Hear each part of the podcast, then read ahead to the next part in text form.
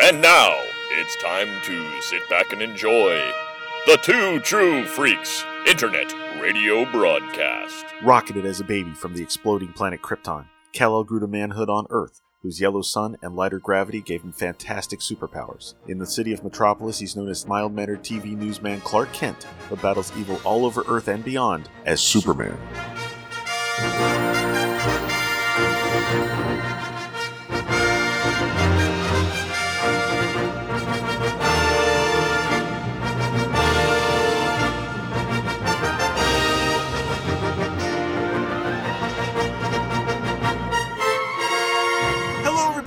Welcome to the 60th episode of Charlie's Geekcast. I am your host, Charlie Niemeyer, and today we are looking at another Superman issue from the early 80s, specifically issue numbers 390. We are near the end of 1983, folks. So I'm going to take a quick break with some promo, and then we'll be right back with our issue. Charlie's Geekcast will return after these promos. faster than a speeding bullet, more powerful than a locomotive, able to leap tall buildings at a single bound. Look, up in the sky, it's a bird. It's a plane! Richard, Richard Pryor? Pryor? Yes, it's Superman 3 Movie Minute. On Superman 3 Movie Minute, we'll be examining Richard Lester's 1983 film Five Minutes at a Time. This time around, we don't just have Superman, We have Evil Superman, Lana Lang, a scary robot lady, and yes, Richard Pryor. Coming soon to the Fire and Water Podcast Network. Oh, you don't know about me and him? Me and Superman?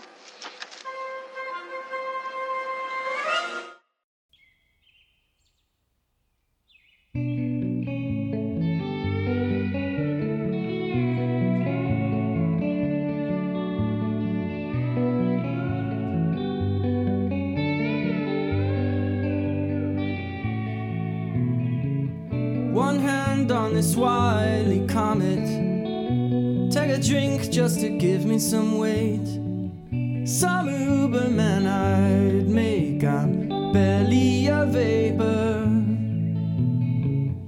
They shone a chlorine light on a host of individual sins. Let's carve my aging face off.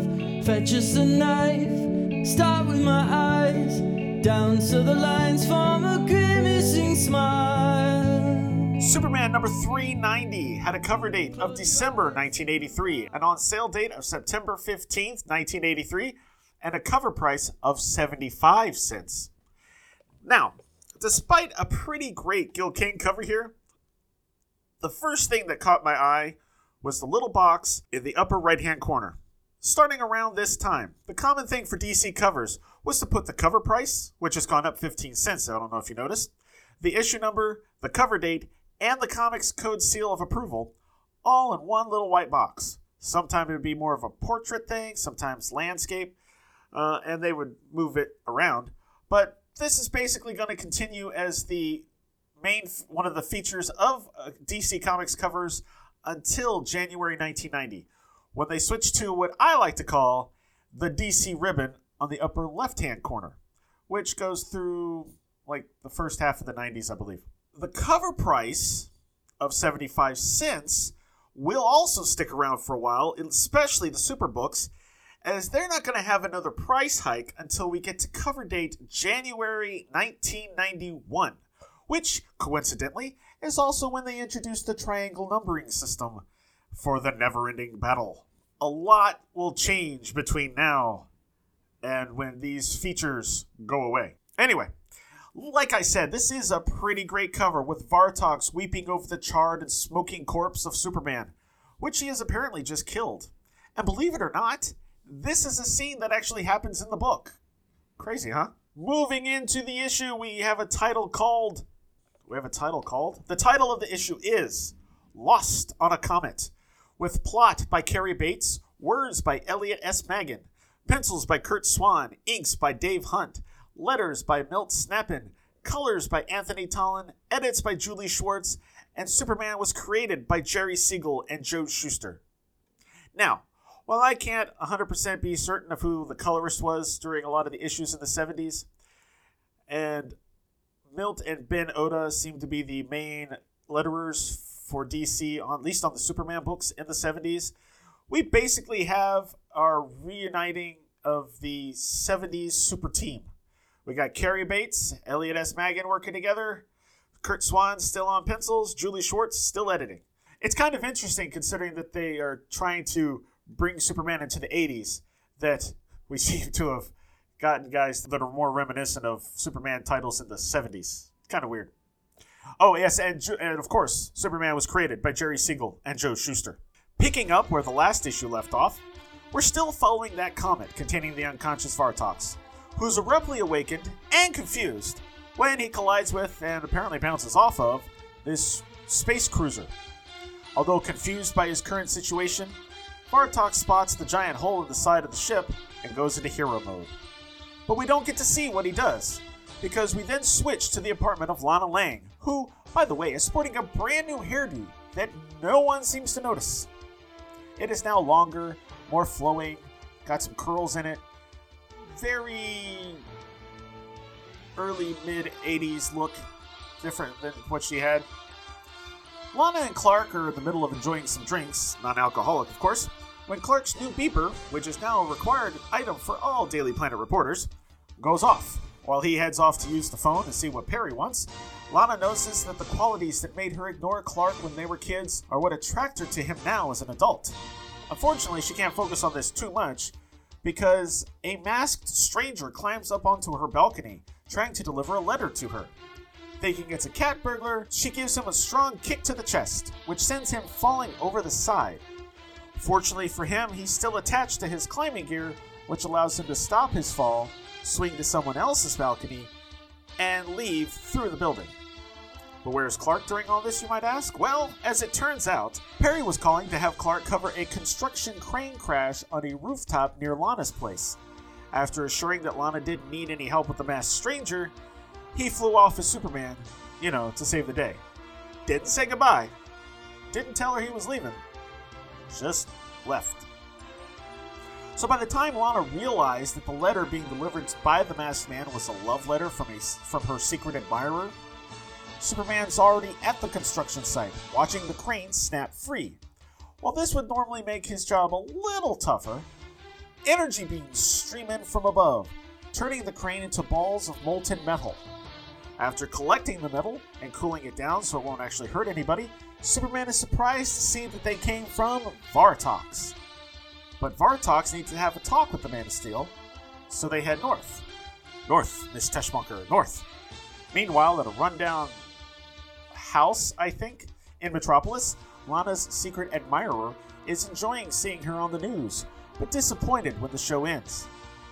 He actually kisses Lana and then gets upset when they move to a commercial for, is it beans?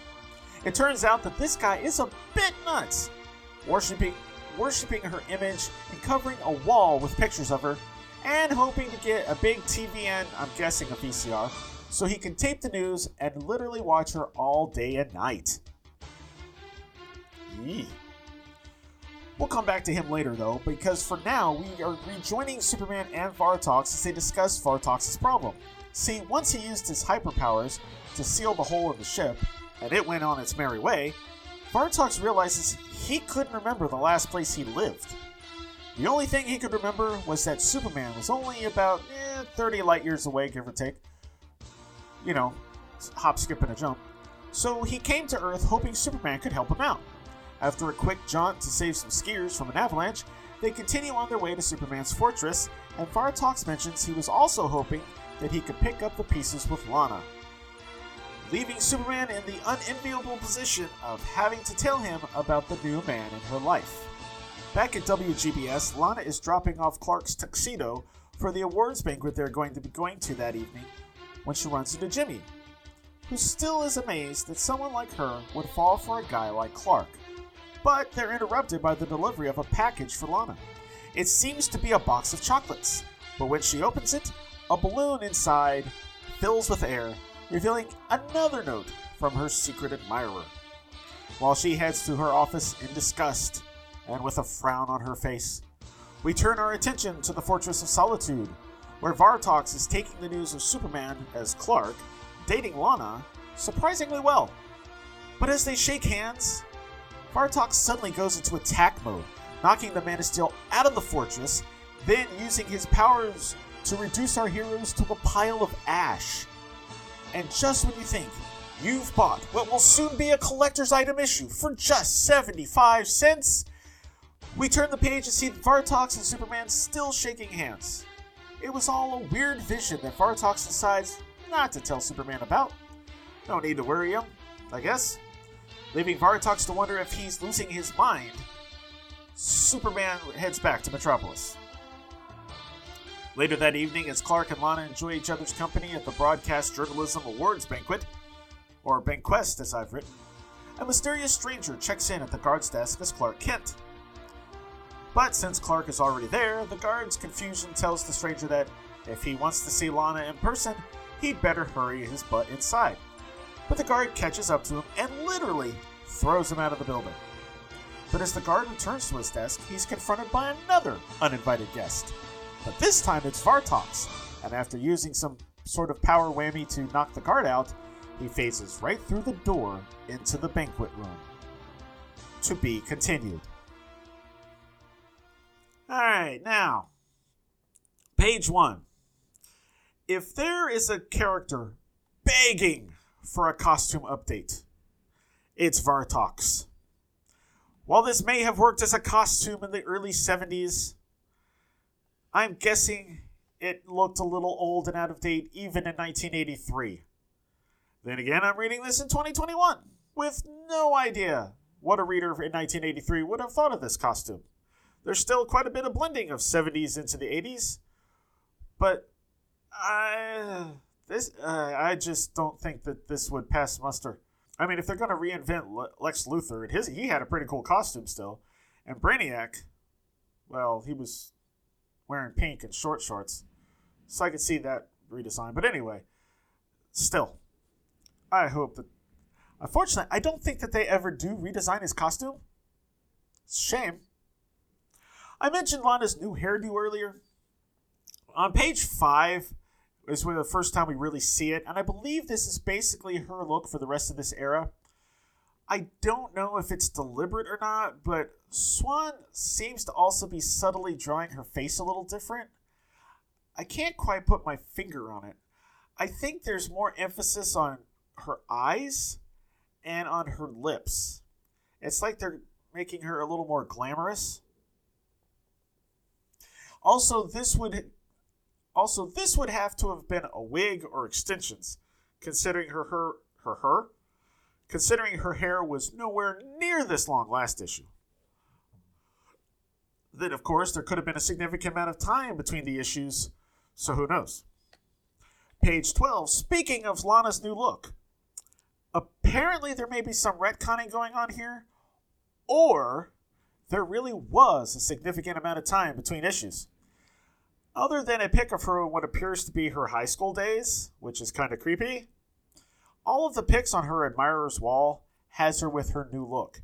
In fact, one of them appears to be from her winning the Journalism Award for 1983.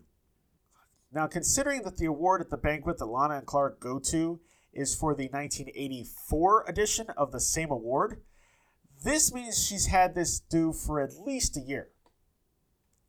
Granted, since the award isn't named until next issue, there could have been a typo or something slipped through.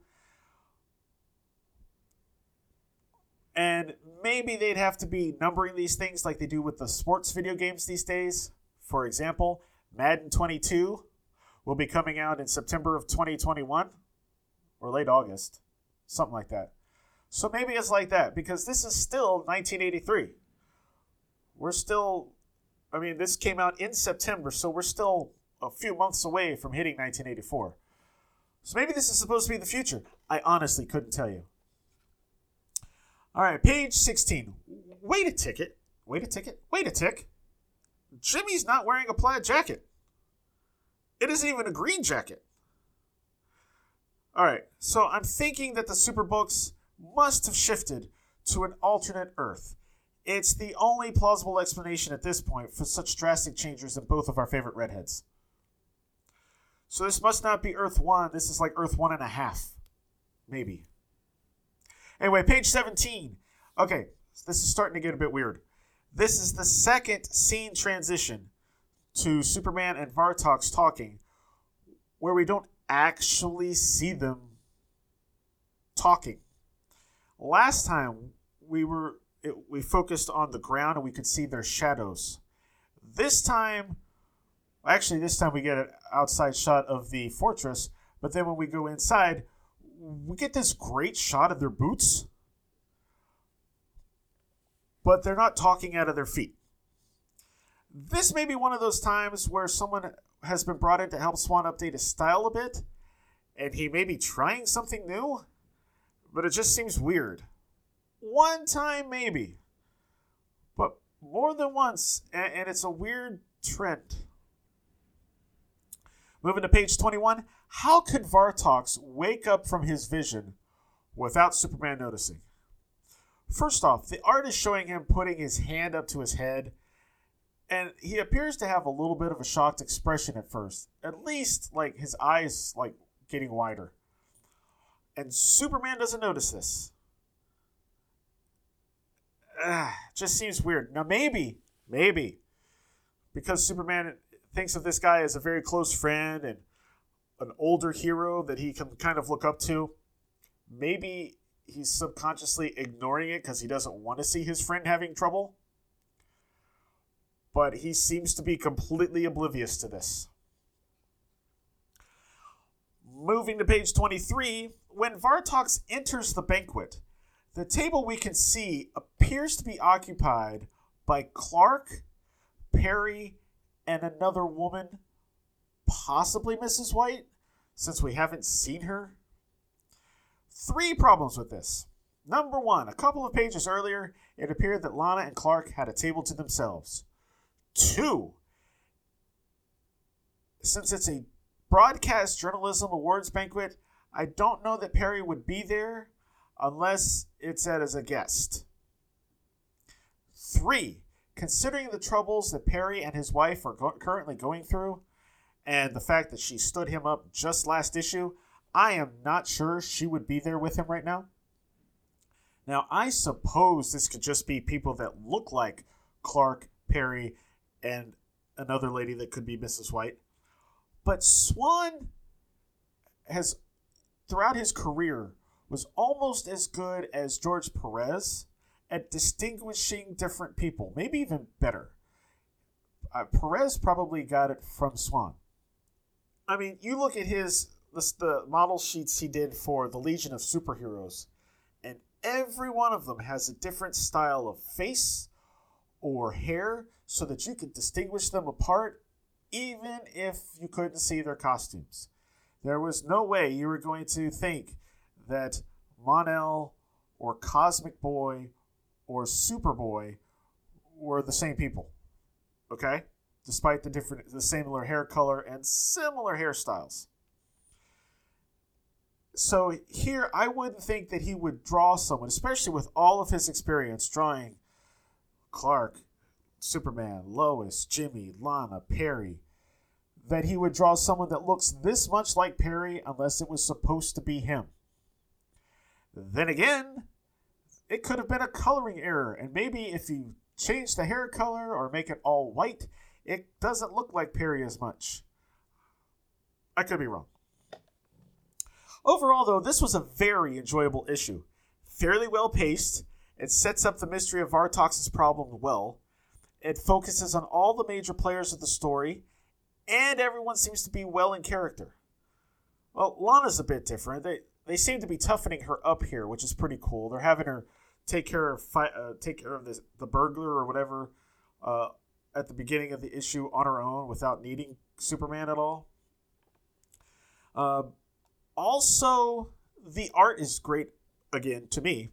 Uh, other than the weird scene transition stuff, the fight with Vartox and Superman during Vartox's vision looks a lot more dramatic than typical Swan fights.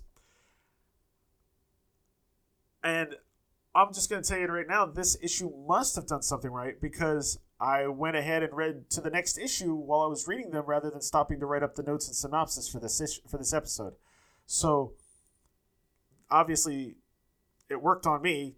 Forty some, almost forty years later. Uh, but that's going to do it for this issue. And uh, so after a quick break, I'll be back with this issue's Meanwhile column. But playing us out is the new number one for the week of release, which is Maniac by Michael Sembello from the movie Flashdance. So stick around and I'll be right back.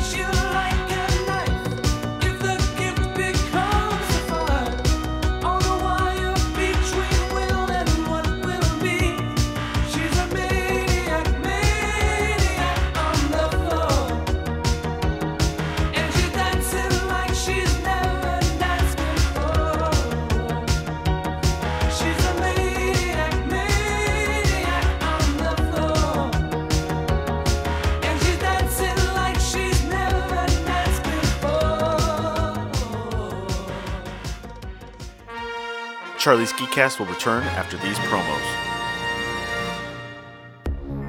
It was the early 1990s, the Dark Ages. The Transformers toy line was over. Finished. Without toys in the shelves to advertise, the comic book series created to sell them was likewise cancelled after an 80 issue run. Then, the impossible happened. I didn't believe you. I thought you were lying to me. Transformers were back in toy stores, and perhaps even more importantly, Transformers were back on the comic book shelves as well. But this run of Transformers comic proved to be somewhat different than what we'd seen before. I can implode neutrons! All of a sudden, the battle between the Autobots and Decepticons threatened to have real consequences. That was a low yield neutron implosion! That was also the precise location of our transport! And Brawn! Exploding off of the comic book pages with darker, grittier storylines and vibrant, some might even say neon colors. The, the very first thing I noticed was a very 90s art style. Truly, this was not your father's Autobot. Not Your Father's Autobot is a 13 episode, limited run podcast beginning in early 2021. Join me, Mark Baker Wright, also known as GB Blackrock, and my brother, Nick Wright, as we go through the entire Marvel US run of Transformers Generation 2, issue by issue, as we look at the series that brought Transformers back from oblivion. After this series, Transformers will never be the same. Look for Not Your Father's Autobot on Podbean via blackrockstoybox.blogspot.com or wherever podcasts may be found. The Too Old, Too New podcast, a show dedicated to reviewing books from the bins and recent reads. I'm Bill. And I'm Seth. Be sure to listen to us on our Too Old, Too New Comic Book Podcast, where we talk about two old comic books and two new comic books every episode. Comic book fans don't miss out. Too Old, Too New is available on iTunes, Podbean, Stitcher, and Google Play. We now return to Charlie's Geekcast. And we're back, and I've got the Meanwhile column pulled up, and boy, is that type small. Okay, well, this issue's Meanwhile column. Warning Reading this column may be hazardous to your comic reading enjoyment. If you're a purist and reject the notion that comics are a business as well as an entertainment form, please turn the page now. If you're up to facing reality, read on and let's get on with the business at hand. So, I guess if you don't want to hear this, you know, skip ahead. Consider this, and it's a letter to Dick Giordano. Dear Mr. Giordano, I have just read a newsletter that had that had in it the usual info on new comics, conventions, and all the information fit to print.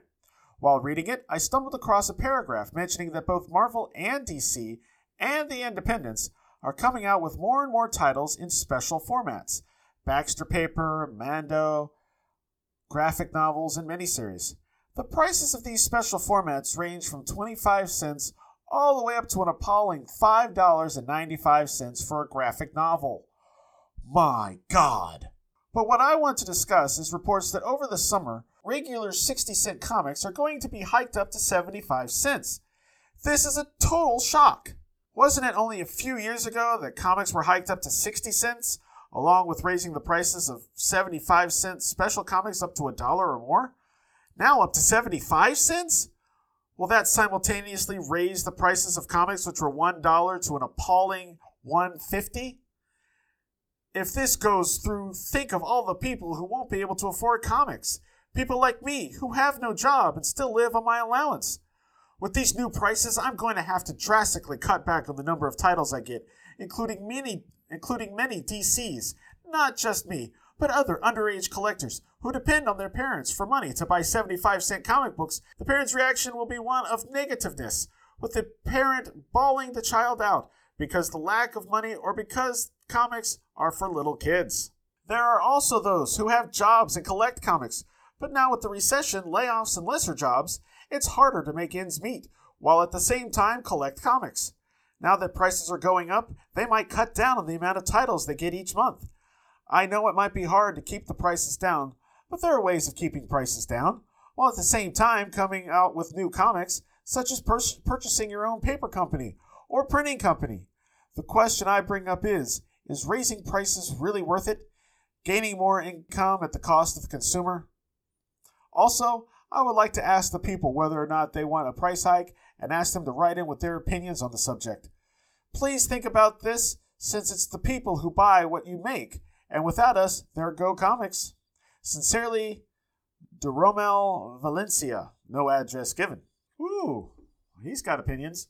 Mr. Giordano re- re- uh, responds I understand and sympathize with your frustrations, Deromel.